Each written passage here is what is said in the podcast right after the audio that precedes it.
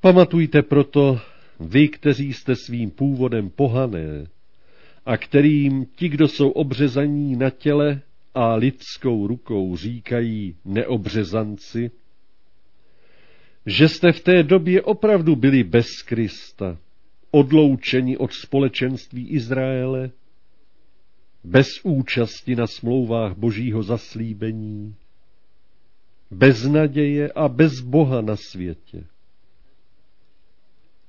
Ale v Kristu Ježíši jste se nyní, vy kdysi vzdálení, stali blízkými pro Kristovu prolitou krev.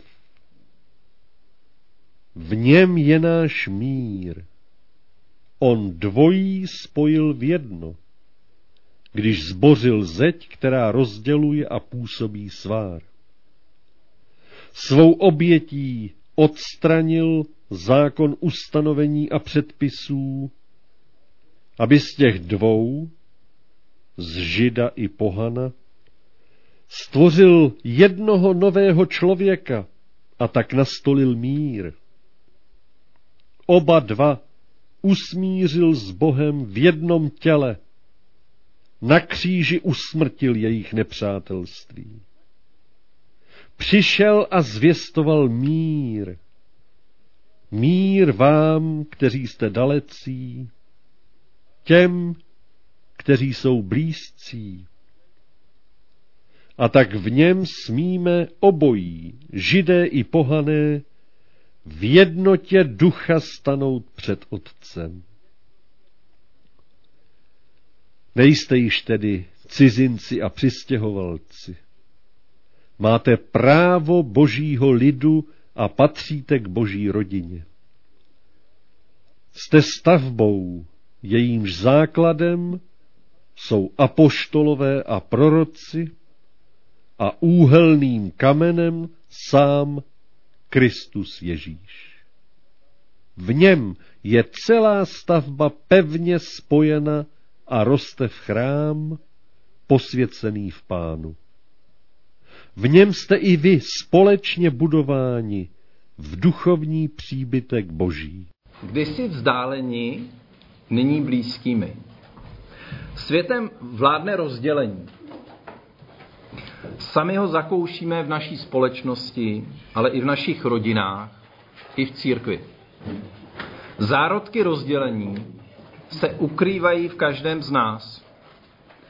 Takže si nikdo nemůže být jistý žádným vztahem. Semínka rozdělení e, jsou dávno zaseta. Jen čekají na svůj čas, aby se probudila a vzešla. A pokud budeme dávat pozor a ještě v této fázi zakročíme, malé rostlinky rozdělení vykořeníme, máme šanci, že to dobré nezeslávne a neudusí. V opačném případě můžeme čekat, že kořen sváru se rozbují a otráví i to dobré, co v našich vztazích přetrvává. Trošku jsem nad tím uvažoval a vzpomněl jsem si na, na jeden takový příběh, co se mně stál na stopu. A jeden řidič mě o tom poučil. Bylo mi tenkrát kolem 20 let a chystal jsem se, e, že se ožením. A ten muž se právě rozvedl se svojí manželkou. A tak jsem se optal, jak se to stalo. A on mi odpověděl, to víš, v každém vztahu vzniká hnůj. A po každé je třeba ten hnůj odklízet, řešit a odpouštět si. A my jsme si nadělali tolik hnoje, že už to prostě uklidit nešlo. Stále mám tento příběh v paměti. A víte proč? Protože mě napadla otázka už tehdy, jestli se to týká také křesťanských vztahů. Opravdu to vždycky musí skončit rozdělením? Jednou z nejvíce rozdělujících otázek je otázka náboženská. A proč? Protože to je velmi intimní, hluboká a zranitelná věc v lidském životě. Dotýkáte-li se víry druhého, dotýkáte se i základu jeho osobnosti. Máme tendenci svou víru chránit před vším, co rozpoznáváme jako zlé. A kdo se dotýká naší víry, dotýká se zřítelnice našeho oka. Všimněte si, jak jsou lidé podráždění, když se dotknete toho, čemu věří. O co se opírá jejich život. Také přesvědčení, že Bůh neexistuje a že náboženství je opium lidstva, je formou určité víry. Lidi tomu věří, že prostě Bůh neexistuje. A někdy je hájena velmi fanaticky a brutálně. A můžeme si vzpomenout na ty, kteří byli komunistickým režimem, zavíráni do blázinců, vězení a do pracovních táborů, jenom kvůli tomu, že věří Pána Ježíše Krista více než v komunistickou ideologii. Je tady spor dvou náboženství. Jednoho fanatismu a druhého třeba mírného křesťanského postoje. Komunismus měl v podstatě rys náboženského boje. Často čirý fanatismus. A dneska čelíme jiným ideologiím, které jiní budou prosazovat také pomocí násilí. Bratři a sestry, měli bychom mít pro tohle pochopení, to, co se děje mezi lidmi. Protože i my jsme k ním kdysi patřili, říká poštol Pavel. Pamatujte proto vy, kteří jste svým původem pohané a kterým ti, kdo jsou obřezaní na těle a lidskou rukou říkají neobřezanci, že jste v té době opravdu byli bez Krista. Odloučení od společenství Izraele, bez účasti na smlouvách božího zaslíbení, bez naděje a bez Boha na světě. Boží slovo stále vysvětluje ten pravý důvod rozdělení lidské společnosti. Slyšíme tisíce důvodů kolem nás, kde jsou příčiny rozkolu mezi lidmi. Komunismus říkal, že je to rozdělení majetku.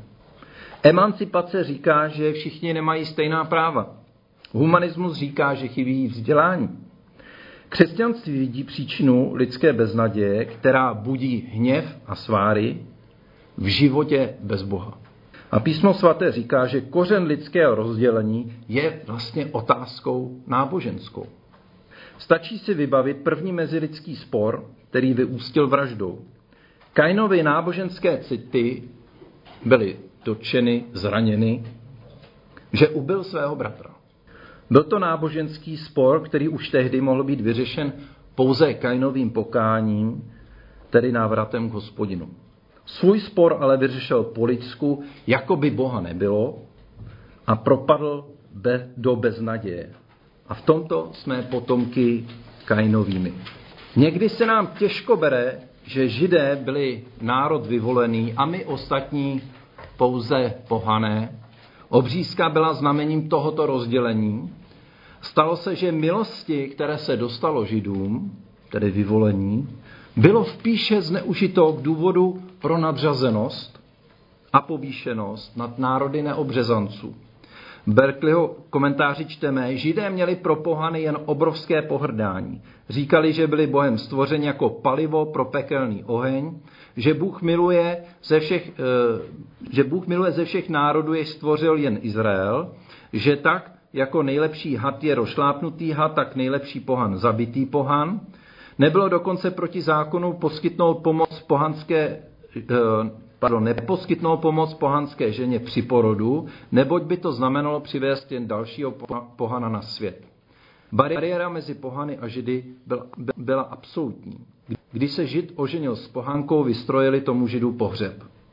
Takové spojení s pohankou eh, bylo rovno smrti. I vstup do pohanova domu způsobil židovi nečistotu. Rozkol, který byl mezi židy a pohany, měl také náboženský podtext. Na jedné straně lid vyvolený hospodinem, který obdržel zaslíbení a boží zákon, a na druhé straně ostatní pro národy, které nemají ani poznání a žijí, i když jak nejlépe umí, ale bez Boha. Hospodin stejně jako v příběhu sváru Kaina a Ábela nabízí řešení verš 13. a 14. Ale v Kristu Ježíši jste se nyní vy kdysi vzdáleni stali blízkými pro Kristovu prolitou krev. V něm je náš mír. On dvojí spojil v jedno, když zbořil zeď, která rozděluje a působí svár. V době před Kristem tu stála nepřekonatelná hradba. Zeď, která rozdělila celé lidstvo. V Kristu ta hradba byla zbořena. Příchod Mesiáše, Krista neboli pomazaného, tedy, tedy rozumíme někoho vyvoleného k nějakému úkolu, to je vlastně uh, význam toho pomazaného mesiáše, změnila pohled na lidské dějiny. Pro, pro velkou část národů svět se pohyboval v cyklech. Pro Stojka byla historie cyklická, věřil, že, že, že trvá tři tisíce let ten jeden cyklus, pak nastane požár, který stráví ve svých plamenech celý vesmír a pak se celý proces bude znovu opakovat. Budou se opakovat přesně ty též události s týmiž lidmi. Pro pohana dějiny nikam nesměřovaly. Pro Židy byl počátek dějin zlatý věk ráje, který by byl zničen pádem člověka. A následuje v podstatě lineární návrat k Bohu. A budoucnost je nadějná. Končí příchodem Mesiáše a proces návratu bude dokončen sjednocením lidské vůle s tou boží. Teprve pak nastane ta pravá jednota i mezi lidmi. Hebrejský pohled je tedy optimistický, zatímco pohanský pozbýval naději. Chyběly mu zaslíbení. Stejně jako tehdy, dnes život vyvrcholil smrtí a pak ho čekal maximálně Hades, tedy říše mrtvých. Nejchmurnější představy eh, měl tehdy člověk spojené se stářím, s nemocemi a smrtí. Život neměl smysl a cílem života bylo užij si a zemři. Když ale člověk nemá možnost si užívat života, ztrácí k žití důvod. Je lepší, je lepší, aby vůbec nebyl. A s tímto postojem ale i mnozí nebyli spokojeni a od počátku hledali vyšší životní princip. A jsme opět u náboženské otázky. A to je křehká otázka. A špatná odpověď přinesla lidem ještě větší beznaděj když sledujeme třeba náboženské rituály v některých náboženstvích nebo takovýto úzkostný dodržování zákonů, tak vidíte, že vlastně je to beznaděj v tom. Božímu lidu naproti tomu v proroctví se síla hospodin nádherná zaslíbení o nadějné budoucnosti zde na zemi, jen co přijde boží soudní den.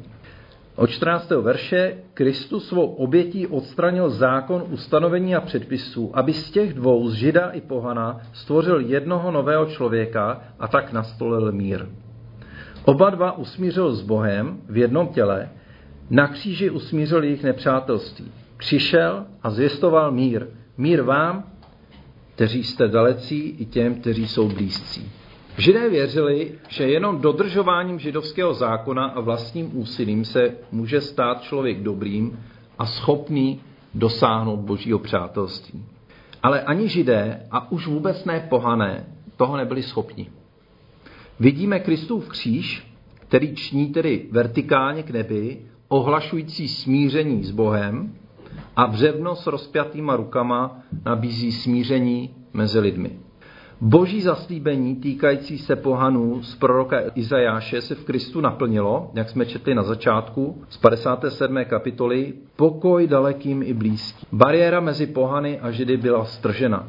Tuto bariéru znal každý, kdo vstupoval do jeruzalemského chrámu. Samotný chrám se, se stával z řady nádvoří, Každé další nádvoří bylo o něco výš než to předchozí a na samém vrcholu nádvoří stál vlastní chrám. První bylo nádvoří pohanů, pak nádvoří žen, pak nádvoří Izraelců, pak nádvoří kněží a nakonec svatyně svat. A pohané měli možnost stoupit jenom na to první nádvoří. Mezi ním a nádvořím žen byla zeď z mramoru, nádherně vypracovaná a na ní byly zapuštěny v určitých vzdálenostech tabulky oznamující, že půjde-li pohan dál, bude okamžitě usmrcen. Doklad o tom má v knize Válka židovská Josefus Flavius, a v roce 1871, to, což je knížka prvního století, našeho letopočtu teda, a v roce 1871 byla jedna z těchto zákazových tabulek objevená a nápis zněl Nech nikdo z jiného národa nevstupuje za zábranu a přehradu kolem svatého místa. Kdokoliv by tak učinil, je odpovědný za skutečnost, že bude stíhán smrtí. To byla ta dělící zeď kterou si každý vlastně uvědomil, když se četl tenhle ten text. Zeď, která bránila pohanům vstoupit eh, do boží přítomnosti, tak byla jednou provždy v Kristu stržena. Kolik takových dělících bariér lidé staví a stavěli. Tady vidíme mezi Izraelci a ostatními pohany, ale řekové e, ostatní národy považovali za barbary. Arabové po vzoru křesťanů byzantské říše rozlišovali mezi věřící a nevěřící, tedy hodný života a nehodný života. Nacistické Německo očišťovalo vyspělejší rasu od podřadných neáriců a nacionalisté považují svůj národ za lepší než ostatní. Přičemž slovo národ ani neumí definovat. Jak to probíhá? Lidé se semknou kolem svých bůžků, kolem svých idolů, eh, kolem svých názorů, kolem své víry, to, co věří, aby mohli vytvořit dělící čáru a řekli my a oni. Jaké důvody je nebo nás k tomu vedou? Možná teď je prostor, že to trošku odlehčíme. Kde se berou tyhle ty, nebo kde myslíte, že jsou ty důvody, že lidi mají potřebu vytvářet to my a oni? Já bych řekl strach. Hmm. Když jsme byli v Izraeli, tak tam postavili zeď mezi pásem Gazy a, a, a palestinci a, a Izraelcům se ulevilo a o 90% se snížila kriminalita, takže se jim ta zeď vyplatila. to jenom, ano, ze strany Izraelců, ze strany Palestinců víme, že přinesla mnoho problémů, že se nedostanou na svý pole, třeba, že se nemůžou dostávat ke svým obživě, takže vlastně jsou ještě víc naštvaný na Izraelce. Takže ano, židé jsou ochráněni, ale palestinci prožívají ještě větší zranění, než, než byla do té doby. A je jim tr- trnem foku, ta, tahle zeď. To trošku i vážil. Ale je tam ten strach. U nás na severu taky, já nevím, jestli pustí, tam si taky postavili zeď. Hmm. Tam byly na jedné ulici cikáni, no ale eh, je to těžký. Vedlo je to k tomu, že ty cikáni nedovedli udržovat ani hygienické návyky nebo kradli.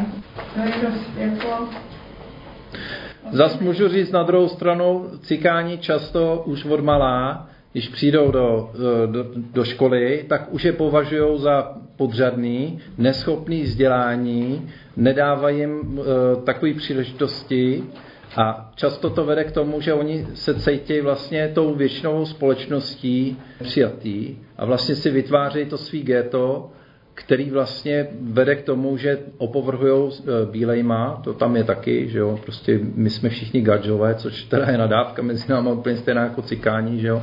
Ale ta zeď, která tam byla v té matič, matiční ulici, že jo, tak nakonec musela být zbourána a muselo se to řešit jinak, no. Je to zase, ta zeď, ano, v první chvíli nám jako pomůže na první pohled, ale na druhou stranu rozděluje. A najednou se vytváří ještě větší vlastně ten příkop mezi těma dvěma skupinama. My tady a oni tam. My tady před zdí a oni za zdí, že jo? Z obou stran.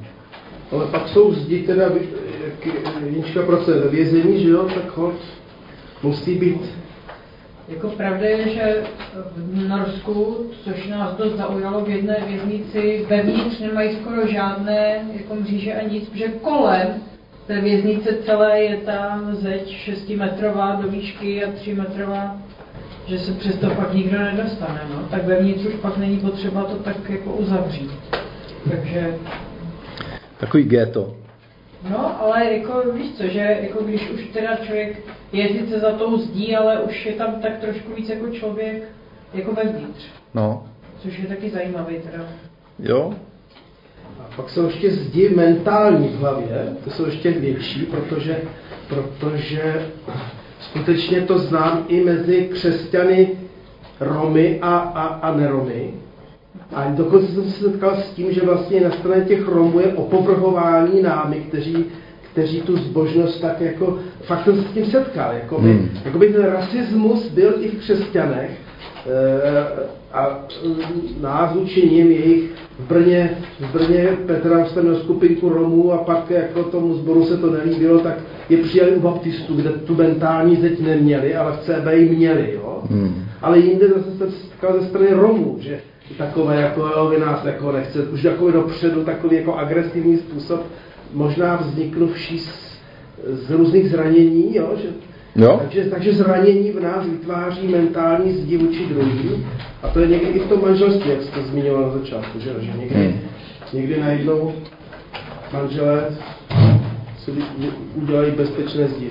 Jo, Tam možná taky někdy je taková ochrana, že jo?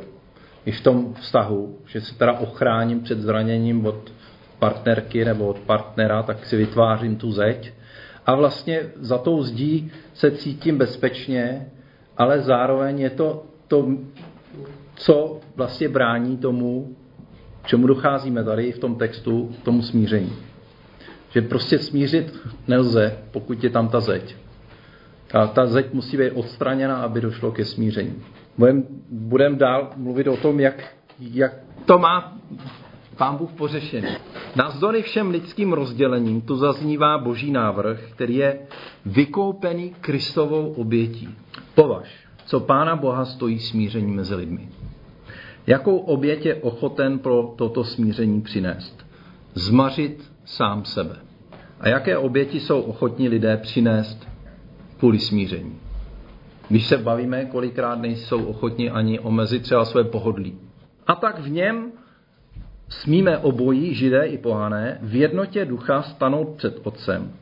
Nejste již tedy cizinci a přistěhovalci, máte právo božího lidu a patříte k boží rodině. No to jsou revoluční slova.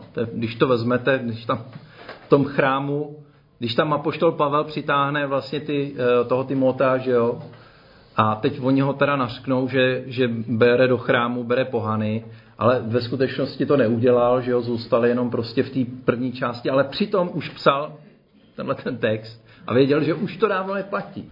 Že vlastně tam není žádná bariéra, ale přesto ještě tam je nechal a netahal je dovnitř a, a neřekl, že už prostě neprovokoval zbytečně. A tato nabídka zní mnoha lidem velmi vzdáleně. To nejenom pohanům, když tady slyšíme teda, ale aby nám tam zaznělo, že tak smíme obojí v jednotě ducha stanout před Otcem. Že tato nabídka, když tak čteme, jak nám může znít vzdáleně, a zvlášť si myslím teda těm pohanům, ale i mnohým křesťanům, čelícím rozdělení v církvi nebo v rodině. Představte si třeba dva lidi, kteří se nedokážou shodnout. Každý si hájí to své, nechce ustoupit tomu druhému. Každý má za to, že ten druhý mu chce upřít práva a to, na co má on nárok. Rozhodnout se jít k právníkovi, právník se píše nějaký dokument, v němž stanoví práva tohoto případu a požádá obě svářené strany, aby se na základě tohoto dokumentu smířili.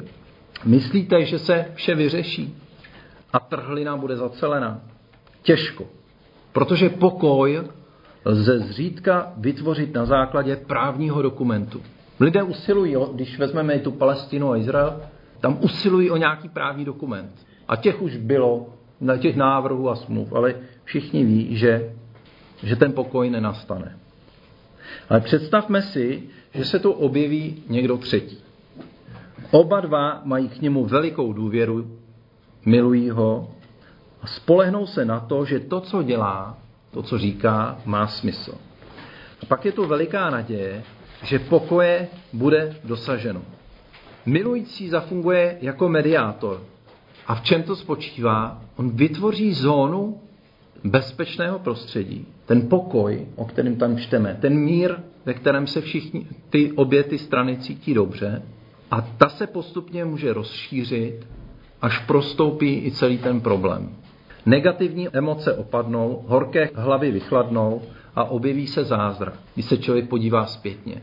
Že i když jsme rozdílní, dokážeme se domluvit. A i když jsme se cítili neschopní společně třeba žít nebo nějakého dialogu, tak vlastně Kristus to prostoupil a vytvořil tu pokojnou zónu, protože On je naším pokojem. V něm je náš mír. Rita Snowdenová vyprávěla příběh z války, který jsem četl k tomuto příběhu. Ve Francii přineslo několik vojáků se svým četařem mrtvé tělo kamaráda na katolický hřbitov. Mě se zajímalo, zda byl jejich kamarád pokřtěný v katolické církvi. Řekli, že nevědí. Kněz řekl, že mu to je velice líto, ale že není přípustno pohřbít nekatolíka na církevním hřbitově. Vojáci svého kamaráda smutně vzali a pohřbili ho hned za plotem. Následujícího dne se přišli podívat, zda je s hrobem všechno v pořádku a ke jejich údivu hrob nenašli. Hledali seč mohli, ale nemohli objevit ani čerstvě vykopanou zeminu. A když se zmatení chystali odejít, objevil se kněz. Řekl jim, že byl tak zneklidněn kvůli odmítnutí pohřbu jejich kamaráda na hřbitově, že hned časně z rána vstal a vlastníma rukama poposunul plot tak, aby tělo vojáka bylo uvnitř hřbitova. Smíření mezi křesťany je možné jenom v Kristu. Ani stejná bohoslužba, šaty, řeč, stejná dogmatika nebo stejná vyznání nás nespojí, ale pouze Kristus. Jste stavbou, jejímž základem jsou apoštolové a proroci a úhelným kamenem sám Kristus Ježíš. V něm je celá stavba pevně spojena a roste v chrám, posvěcený v pánu. V něm jste i vy společně budováni v duchovní příbytek boží. Jsme v Kristu rodinou a tato myšlenka má obrovský dosah. A říkám, na to už není čas, ale myslím, že si o tom budeme povídat snad možná až do věčnosti, co to všechno znamená, že jsme božími dětmi. A Bůh nás chce mít jako své děti při sobě. Spojení s ním docházíme smířením mezi sebou, mezi národy, v rodinách, ale i v církvi. Kristus Ježíš a vědomí jeho oběti, toho našeho odpuštění, jeho lásky, to nás vede, abychom usilovali o to samé, co on. A možná se nechali inspirovat i tou jeho obětí. A když hledíme na jeho kříž, na vlastní viny, které on smívá svojí krví, na odpuštění, které mně hříšnému bylo dáno, vidím-li v něm svého bratra, svou sestru, manželku, děti, vlastní rodiče, ale i toho pohana, toho nevěřícího nebo žida, dodejte klidně Araba, Palestince, Cikána, kohokoliv. Pokud vidíme v tom kříži, že tam je i on, stejně jako já. A vím, že Kristus přišel na svět smířit a že každý, kdo rozděluje, jde proti tomuto smíření. Tak Kristus je naším pokojem. Ne tento svět. A ne ty věci, samozřejmě, že jsou důležité, jsem říkal na začátku, eh, za čím se lidi ženou, ale je společná láska k němu, která působí, že se lidé milují, že si odpouští. Pohled na tento kříž probouzí na celém světě v lidských srdcích lásku ke Kristu a jen když budou všichni milovat Krista, budou milovat i jeden druhého. Pokoj nevytváří smlouvy a spolky, pokoj může být jenom v Kristu.